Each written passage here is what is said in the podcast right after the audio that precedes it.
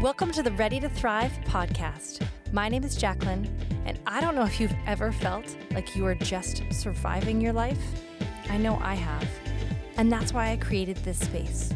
I want to help you move from surviving to thriving. My goal is to help you get unstuck and actually enjoy your life. Each week, I'll be sharing practical tips and always point you to Jesus. So, what are you waiting for? Let's get ready to thrive.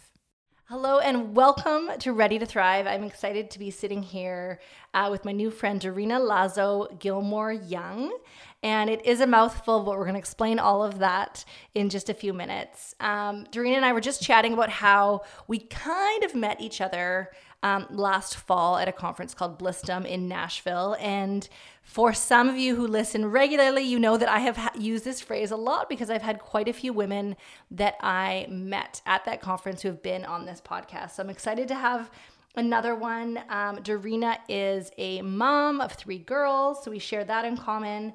She is a runner. Um, she is an author of actually many books, but we're going to talk about her latest book, a devotional called Walk, Run, Soar. And I'm just excited to get to know Dorina a little bit more and share her story with you. So, Dorina, let me know what have I left out? Tell me a little bit more about yourself. Jacqueline, thanks so much for having me. It's this is such a gift and and I think about how what a gift it was that we actually got to meet in person at Blissdom, like when the conferences were in person and not on Zoom. Um, so thanks for having me. Yeah, I am a writer, I'm an author. I love speaking for women's groups. I speak in local schools here in California because I'm also a children's book writer. And for fun, I love to run, and that's also my therapy. So I love to run on trails near the ocean, through the mountains. I live in central California, so I'm pretty close to the foothills and mountains here. And I love being a mama and just uh, ministering to women. So my own girls and other women um, across the country and the world. Wow. Well, Dorina, you wear so many hats, so I'm not even sure where to start off. Um, I wanted to ask you quickly about your children's books. When did you start writing children's books? Well, actually, I started that journey after my husband Eric Lee and I got married. Um, well, I should back up and say I've always wanted to write children's books. I can actually okay. remember the moment in first grade when I wrote my first creative story. And I often tell this story when I'm in the schools with kids. Um, I wrote this story about two unicorns who fell in love and all this detail. And of course, I named it after the boy in my class who I had a crush on. And my teacher wrote all these wonderful, encouraging comments in the margin of my paper. And she told me it was romantic and it was creative and that I had a future as a writer. And I like to share that story because it was that seed that was planted in me that I was going to be a writer one day. Um, she helped give me that courage to pursue that. But then I ended up going into journalism as a profession. I was a newspaper reporter, so still writing, but not writing children's books. And then after I got married, I did pursue um, children's book writing. I was no longer working for the newspaper and I published my first book. Let's see, 2001 long time ago. okay, wow. Awesome. Well, I love that that's part of your writing journey and that you even knew and that it does make me think as a mom as I see the kid uh, the things that my kids um, love doing and that they do um, really well at that I that's the same thing I want to kind of plant those seeds of like yeah, you can pursue this. Like there's certain giftings and talents that you have, things that you love. So um, I love that that's part of your story. Um, so I want to back up a little bit more in your story as well. Uh, tell me a little bit more about um, your early married life and sort of the journey that you and your husband were on and what you were doing, because I find that also super fascinating. Well, Eric Lee and I got married in 2003. His first name is Eric Lee. and we actually met on a trip, a mission trip that our church was doing to the country of Haiti. And he was the leader of that trip. It actually was a group of young single career people that all went together. I think there were nine of us and our pastor. And we were putting on a track and field camp for the kids there in Haiti. And so, of course, being a runner, I was attracted to the purpose of this trip. And I got to know Eric Lee through my church just a little bit. So I signed up for this trip and we got to know each other through that trip. Lots of details of things that unfolded, but we ended up getting engaged the following summer and then getting married that following spring. And so I knew from the start of our relationship that ministering in Haiti, working in Haiti was definitely going to be a part of our future together. And when we got married, um, we started to make regular trips to Haiti. His grandparents actually had started the ministry there in the 1940s. So they were some of the pioneer missionaries in the mountains of Haiti. And we were just, in a way, continuing that legacy. Um, our goal was really to empower local Haitians um, to lead in the church and lead in the community. And then along the way, I picked up a role that I was not expecting, but certainly loved, which is I started a fair trade jewelry business. So we employed 60 women, 60 artisans across the northern mountains of Haiti, and they made jewelry out of recycled cardboard. So some people may have seen these beads that are rolled out of cardboard and really my joy in that I, I actually always loved to make jewelry as a hobby but my joy was being able to pour into these women many of them living in poverty and never before having a way to provide for their families and being able to disciple them and to help them dream and then my role here in the United States was to come home with those stories and share those stories as kind of an ambassador as we would we would sell the jewelry. So Eric Lee and I were involved in lots of different things there in Haiti. Um, we always had Central California as our home base and had lots of church partnerships that were here on the West Coast. Wow.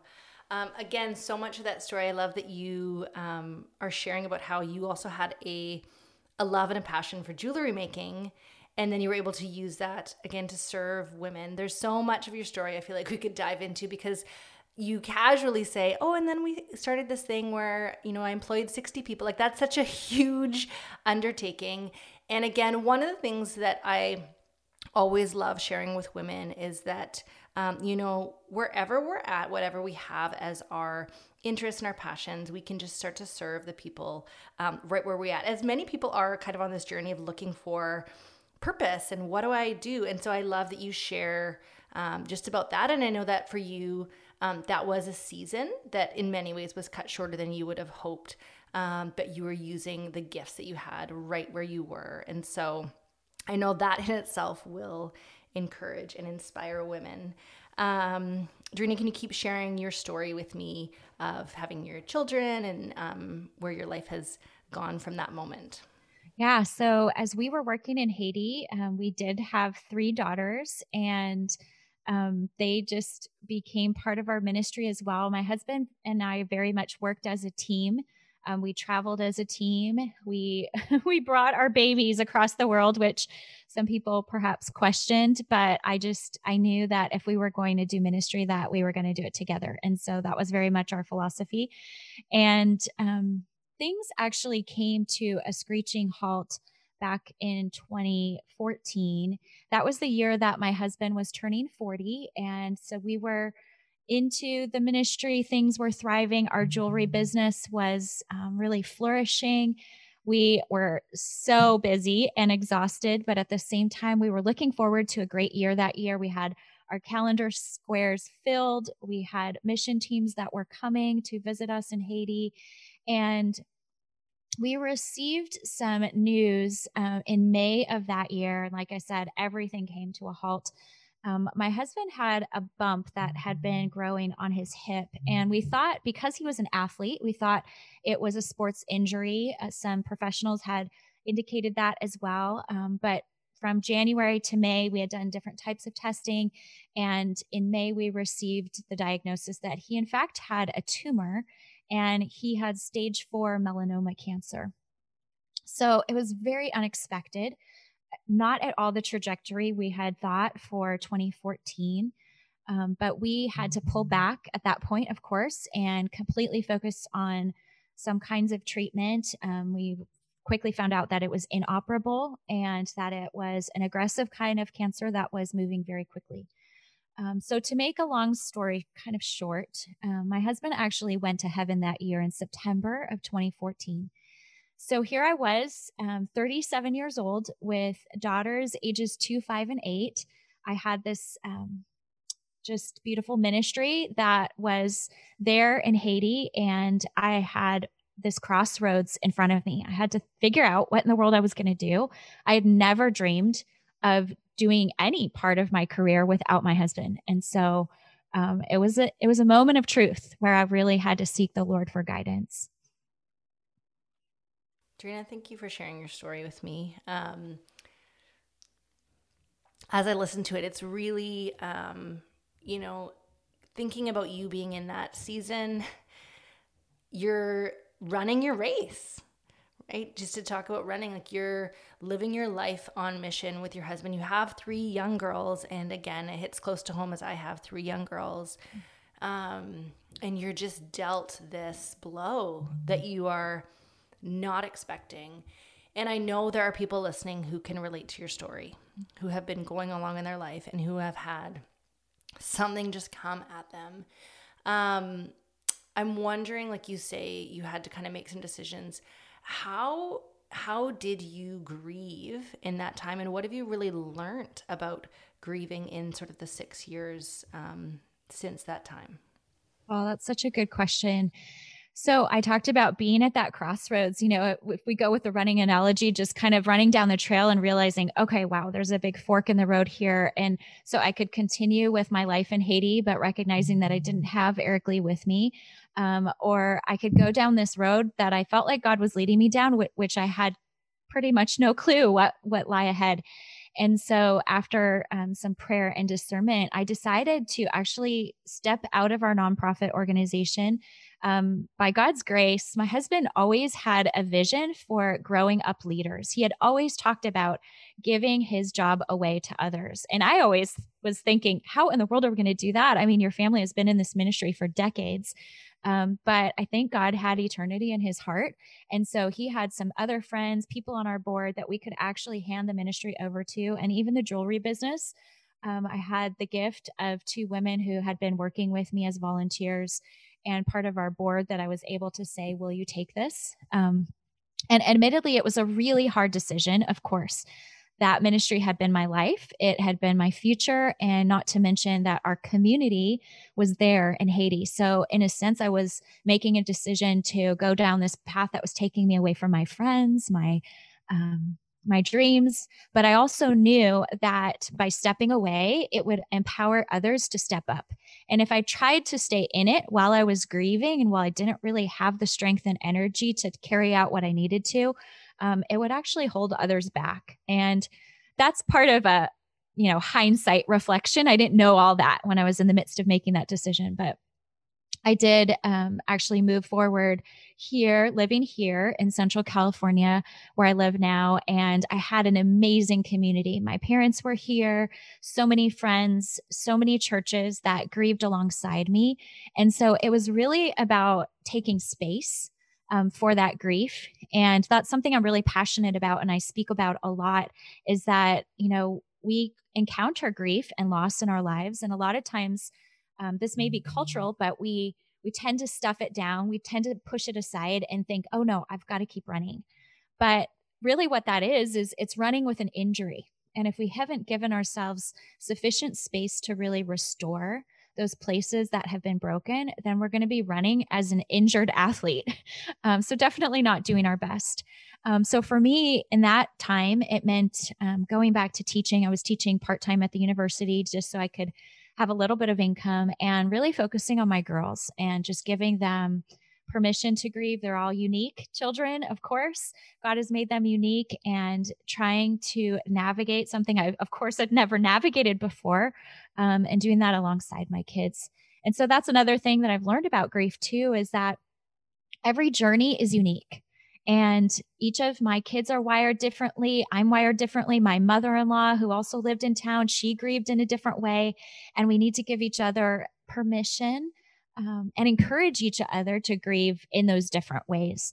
So that's something else that I definitely learned along the journey. Um, I think mm-hmm. I also just learned that you know, grief is not this trajectory, it's not these five steps or stages that we often talk about, that it's kind of this tangled ball of yarn that is unraveling. And some days it's just easy to push that ball along, and other days it's a whole day of untangling all the knots, so to speak. Um, so, those are a few things that I learned. So good. Thank you so much for sharing. Um, and I, I love how you even threw in there because I wanted to ask you about that. How you've given your daughters permission um, in their in their unique ways to grieve. Um, so thank you. Um, I want to ask you as well how how did running play a role for you in your grieving, in your healing, and you mentioned it's like therapy. So um, bring running into the story here. Yeah, well, I was a runner since I was a little girl. I started running with my dad when I was, I think, in third or fourth grade. And then I was a track athlete in high school and then ended up doing more longer distance running with my husband, Eric Lee. So he was my coach, he was my running buddy. He pushed our girls in the jogging stroller for hundreds of miles alongside me. And initially, I thought I couldn't run without him. I thought it was just too profound a memory um, of his absence, underscoring his absence. But what I discovered after a few weeks of him going to heaven is that running is actually what I needed for myself, for my body, and even to move through my grief. So I remember that first night that I went out to run with friends. We went out to a local track and I was trembling. My body was like, I can't do this. And I laced up my shoes and I just started to run. And I, I felt like I could hear his voice from heaven. I felt like I could hear Eric Lee saying, you know, take a deep breath and swing your arms and lift your knees and some of those coaching cues that he had given me through the years. And that was the initial like getting over how hard it was to do it without him. And then from there, I actually started um, trail running, which I had never really done trail running before. But the thing that is different and unique about trail running is that it's less about your pace and chasing your goals and you know expected sort of routes but it's more about going on this trail that you don't know where exactly it goes and sometimes it's uphill and sometimes it's downhill but you find yourself in the midst of God's creation and so God met me there I would go running almost every Saturday with a group of other moms. And that was my only time to myself because I was, you know, with my kids 24 7 otherwise. And, you know, the sunrise, the beautiful sparkling lake, the green grasses that were undulating along the way. Those were the things that drew me to God. Um, sometimes I would run and cry. Sometimes I would run and sweat. And it was just the way that God met me, and I was able to pour out my heart and my grief. Uh, Dorina, thank you for sharing that with me. That was so beautiful. And tell me how um, really running also played a role in you uh, connecting with your now husband, Sean. Yeah, so it's uh, it's a wild story, but I actually met Sean at the same time I met Eric Lee on that very first mission trip to Haiti. Um, Sean is also a runner, and so he was very good friends with Eric Lee. They had been friends through church, through high school group and college group. And because they were both runners, they often saw each other at track meets, um, competing for different schools. So Sean was this guy I also met. He was my prayer partner on that trip to Haiti. And through the years after Eric Lee and I got married, he was just a dear friend of ours. He supported our ministry prayerfully and financially. And whenever he would come to town, um, he actually lived on the East Coast for nine years. But when he would come to visit in California, he would stay with us or we would make him dinner. We would, in some way, connect with Sean. And just the wild, it's it's the wild part of the story is that my husband Eric Lee always prayed for Sean. He prayed for him almost every day and he had a burden for his friend in the sense that he just believed that God was bringing a woman for him that he was going to get married to someday. And so he was just committed to praying for Sean's future wife. And I have to share that detail because as Sean and I um, kind of reconnected after Eric Lee's funeral and we started talking on the phone. Um, and he actually ended up moving back to California, not for me, but for his mom, who was a widow. Um, I remembered those prayers and I just had this strange and beautiful realization that all these years, God had led my late husband to pray for Sean. And in reality, he was praying for me in the future. And so God brought us together. Um, there was no mistaking that these details were God's. I was not at all looking to date. I was not at all thinking that I would get remarried. My heart was broken. I was in such a beautiful marriage, uh, not a perfect marriage, but a marriage that was thriving and serving together with Eric Lee. And then when God brought Sean into my life, um, it was very much like the story of Ruth and Boaz in the Bible. And I like to say that Sean was my kinsman redeemer because God brought him back into my life and all of my friends, my family, people who were my mentors, they knew him. And immediately they even gave us their blessing. They even said, Oh, we were praying for this very thing, or we knew this was going to happen. I almost felt like there was a conspiracy against me because unanimously everyone was on Team Sean. so that's how we came together. Um, we got married in January of 2016. So this January will be five years that my kids have had a new daddy and we've been a family. It's such a beautiful story of redemption. And I love that you bring up um, Ruth and Boaz. And if people are listening are not familiar with that story, it's a very short read in the Bible. You can check out the book of Ruth. Um, and again, it just it paints a picture of who God is.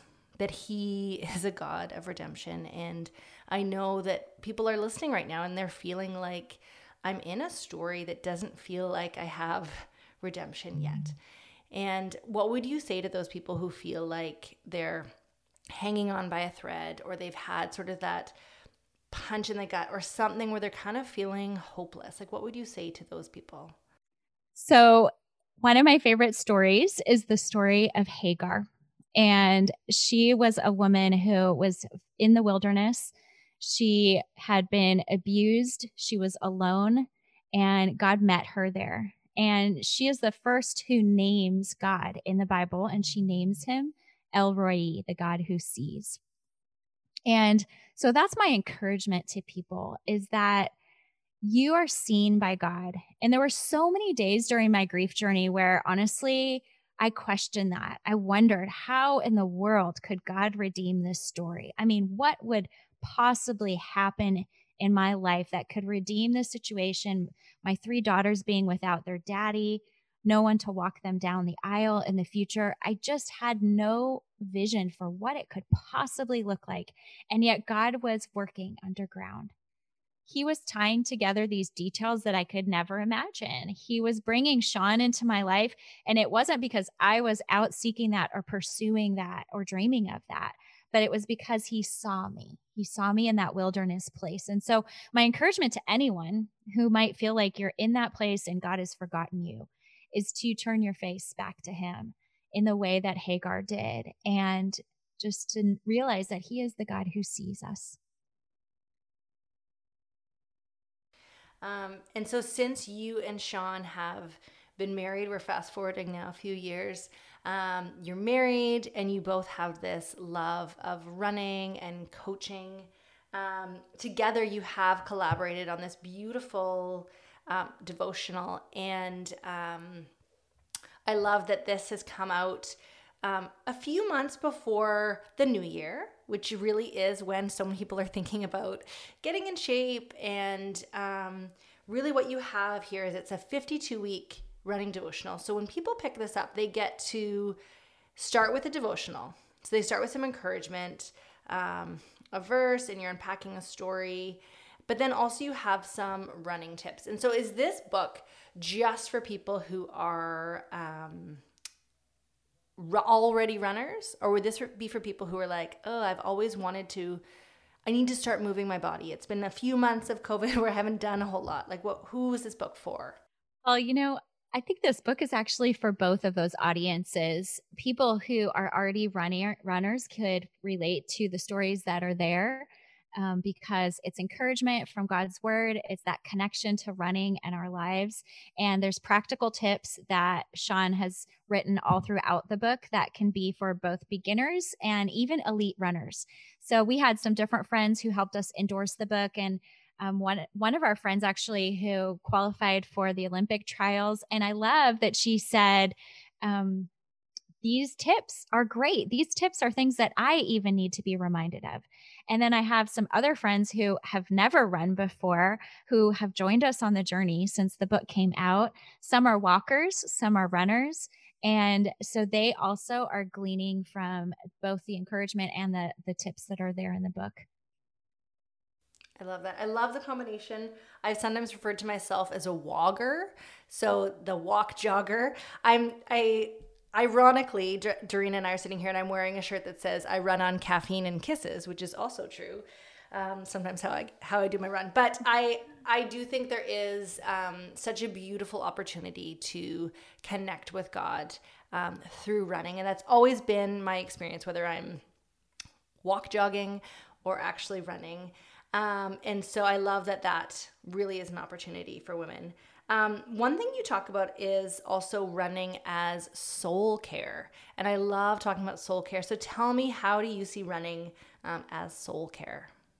Well, I shared a little bit earlier about my journey into trail running. And I realized that uh, when I was out on the trail, it was less about chasing numbers, chasing times, chasing a certain pace, but really about connecting with God. And I think all of us we need soul care. And so I'll differentiate between self care and soul care. A lot of times in our culture, we talk about self care and we throw things in there like pedicures and like, you know, going to your doctor's physical once a, once a year or, um, you know, going on a on an extravagant girls' weekend, and not to say that any of those things are bad, but it's not necessarily what our souls need to be restored. And I think that for us to be restored, it's really about that connection with God. So this is going to look different for everyone. Um, some people sitting quietly in their room reading their Bible, maybe that's the soul care that you need. For me, I needed to move. I needed my body to move. I needed the exercise, the physical exercise. I also needed the emotional outlet. Um, so, going out and running has provided those things for my body for my mind, for my emotions, and also for my soul as I've been able to connect with God. And it's not that I have some formal way of praying, but as I run, I often find myself worshiping. I find myself um, crying out in gratitude, just listing things that I'm grateful for. Sometimes I call it the gratitude mile. So if I was running a half marathon, probably about mile 10 or 11 is where you just hit the wall and you're like, what in the world am I doing? I don't even know if I can get to the finish line.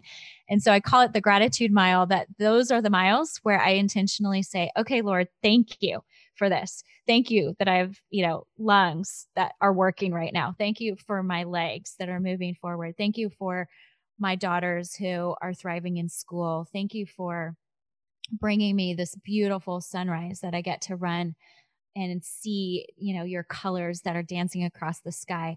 That is another aspect i think of soul care is bringing me to that place where i actually have space to be grateful. Sometimes the pace of our lives is so hurried and harried we don't even give ourselves that time to pray to connect with god to be in a space of gratitude. And I've only learned this more recently, but there's actually brain science that shows that when we spend time moving our bodies, when we spend time in gratitude, that we actually have this stuff that's going on. And I'm not going to explain it like a scientist, but we have these good things, these endorphins that happen in our brains that does lift us out of the place of grief, out of depression, out of anxiety. Um, so, those are some natural things that I think come out of running that help mind, body, soul, and spirit. I love that. And what would you say? Because I think what you've just unpacked there are these just these daily practices of moving your body, of being thankful, gratitude that um, they they're now regular parts of your routine. Um, but there may be times where you feel like um, I don't really feel like running. I don't really feel like being thankful or practicing gratitude. So, how do you kind of encourage yourself to do those things when you don't really feel like it? Well, honestly, it's really about showing up um, any of us who are runners or walkers too, you know that the hardest step is the first step. It's getting yourself out there and just beginning to move. And so I actually have a devotional in the book that talks a little bit about this that showing up matters. I think it's number 20 in the book. And I do kind of talk about that, that, you know, for ourselves, just being able to step out. Then often once we get moving, we can get into that better sort of brain space, if you want to call it that, for example, you know, there's lots of mornings where I'm training, where I'm getting up to run, where I just don't feel like it. I'm not necessarily a morning person, um, but I live in the Central Valley of California and it's really hot in the summers. And so if I don't get out early, I'm going to suffer the consequences. so there's a little bit of that where I'll get myself out there. And then I realize, you know, maybe a mile in or a mile or two miles in that, oh, I desperately needed this. I needed this space. I needed to move. And so that's where I talk about that in the book this idea of showing up matters. Um, and so often we put pressure on ourselves that the workout needs to be perfect or you know whether it's god asking us to show up for something else maybe to show up for our marriage or show up for our kids or show up for our community. We second guess what it might look like. We try to you know mi- micromanage it or make it look perfect. And really we just need to step out.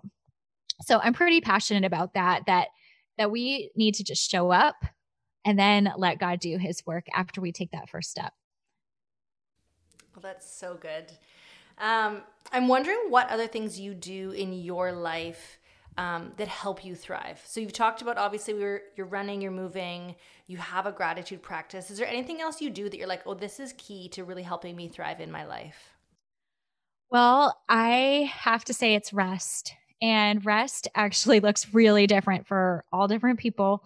Um, but as an athlete and as a runner, this is something I've learned from my husband, Sean. I need rest. And Sean, when we first started dating, he was a, a triathlete. And so he was working on training for the Ironman races, which some people may be familiar with, um, is actually biking and swimming and then running a marathon at the end of it. Um, so pretty intense. I mean, he would literally spend probably 20 hours a week training for his races. So, like a part time job. And when I first met him, I remember having a funny conversation with him on the phone because we were still in that kind of stage of trying to figure out each other's rhythms. And I was like, Well, what do you do on the weekends? And he was really involved in his church. Um, but he said, yeah, Saturday mornings I, I wake up and I go on a bike ride for a couple of hours and then I come home and I take a nap. And I'm kind of like snickering to myself because here I'm a, a, single mama with three kids. You know, I nursed my babies for probably seven years collectively. Like naps, what are naps? I had no clue. and then he continued and said, Oh, okay. So on Sundays they go to church. He would be there for a couple different services because he was the head usher. And he might go for an early run or he would come home from church and run and then he would take a long nap. And I just laughed at him. I was like, "What? Okay. If you're stepping into my life, that your life's going to change, buddy, because this is not the life we live." But here I am 6 years later and I love my naps. And guess what we do on the weekends? We go for long runs and we go for bike rides and we come home and we take naps. And every day now, I actually have a practice of 20 to 30 minutes in the afternoon where I'll set my timer and I will lay down. And sometimes I will fall asleep immediately because my body is literally fatigued. And other times I will just lie there and have some quiet. I'll have some silence or I'll listen to some worship music. And it's just a reset for me. And I know there's maybe some moms out there who have little ones who probably feel like they want to punch me right now because they don't know what that season feels like. And so let me just encourage you that it will change as your kids get older and your rest can look different. Um, but for me, it was a discipline that I had to learn. So I am an Enneagram 7, my personality type. I'm an enthusiast. I love to be busy. I love to have people in my house. I love to be in the mix of, you know, my kids and their friends and the music and cooking in the kitchen. But I need that change of pace. I need that slower rhythm. And even if it's 20 to 30 minutes a day where I just pause, it actually helps me so much.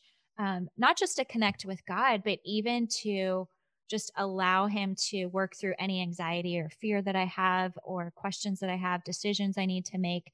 And, you know, in these COVID times in 2020, I needed to just get myself off the screen for 20 to 30 minutes. And that was a reset that was also really helpful.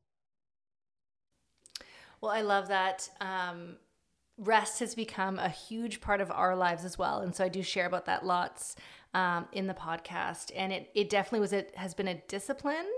It has been um, learning to give myself permission to rest. And um, like you said the other day, um, I have been fighting a bit of a cold and um, I just put a show on for my three kids. I said, You guys sit here, watch a show. Mommy is having a nap. And um, I love that one of the things you said was that you um, you set a timer and you you do it every day. So you really have you've made the decision. This is what's going to happen in my day. You've planned for it, and then you're following through with it. And it doesn't have to look perfect either. Like you said, sometimes I fall asleep. Sometimes I lay there. I'm praying, and like you said earlier, our pace of life is so quick that we often we wonder why we go to bed at night and maybe our brain is still racing with things or we don't know how to shut it down and we um, have things that we haven't yet worked through. And so i think running is such a great way to do that. Also having that time of rest and just i love the saturday sabbath. We do something very similar um, just kind of seeing what works for us um, on that day, but then also trying to seek out some rest every day so that I'm not necessarily totally depleted and and I gather from all the hats you wear, all the things you do, you are working very hard. You're moving your body, you're coaching, you're doing various things, um, but you're also seeing that as a priority. And I think, you know, as Dorina has run the distance, she understands what life looks like not to be a sprint, but to be a marathon. And so, as any elite athlete knows, rest is such a key component. And so, um, I know hearing all of the things you're sharing, you're not sharing these things out of theory. Uh, you are really sharing these things that of a life lived, and that to me um, has such an impact as you share about um, walking through grief. You share about um, being determined to get up and move your body and to practice gratitude and things that I think um, are all good reminders um, for those of us listening, regardless of where we're at. So, thank you for sharing your story with us, Dorina. Mm-hmm. Um, I'm excited to share this book uh, with some of my friends who are runners. It is Walk, Run, Soar, a 52 week running devotional. And Dorina, where can women um, connect with you more? Where can they get your book? The easiest place to find me is on my website. It's dorinagilmore.com. And you can find my book there. You can find a little bit more about my story. I'm also a blogger, so I have a lot of essays there where I write about grief, I write about running, I even have some recipes there because I'm a foodie, and all the social media. Um, if you'd like to connect with me, you can find them there on my website. And we actually have a really fun runners quiz that we just added, which is something, you know, whether you're a walker or runner, that you take this, it's about 10 or 15 questions. It goes pretty quickly, and you can find out which biblical runner you are most like. So maybe you're a Paul or an Esther. Maybe you are like Ruth or John the Baptist. You can find out if you take our quiz. Super cool. I, I'm just thinking of Elijah right now, just going for that super long sprint to the mountain. I love it. Um, well, thank you, Dorina. It has been such an honor and a, um, just a joy hearing your story and getting to connect with you. And I'm sure people will go um, check you out online and uh, keep following you. So thank you so much. Oh, it's been a joy. Thank you. Thanks so much for listening today. I really am so encouraged knowing how many of you are being encouraged by this message. And if you have found it helpful, would you mind just sharing it with a friend? Leaving five stars or even a review wherever you listen to po- podcasts, podcasts, keeping it super professional. Um, if you want to connect more with me, head over to Instagram where I'm at jacqueline.widener. Or if you want some free resources, head over to my website at jacquelinewidener.com.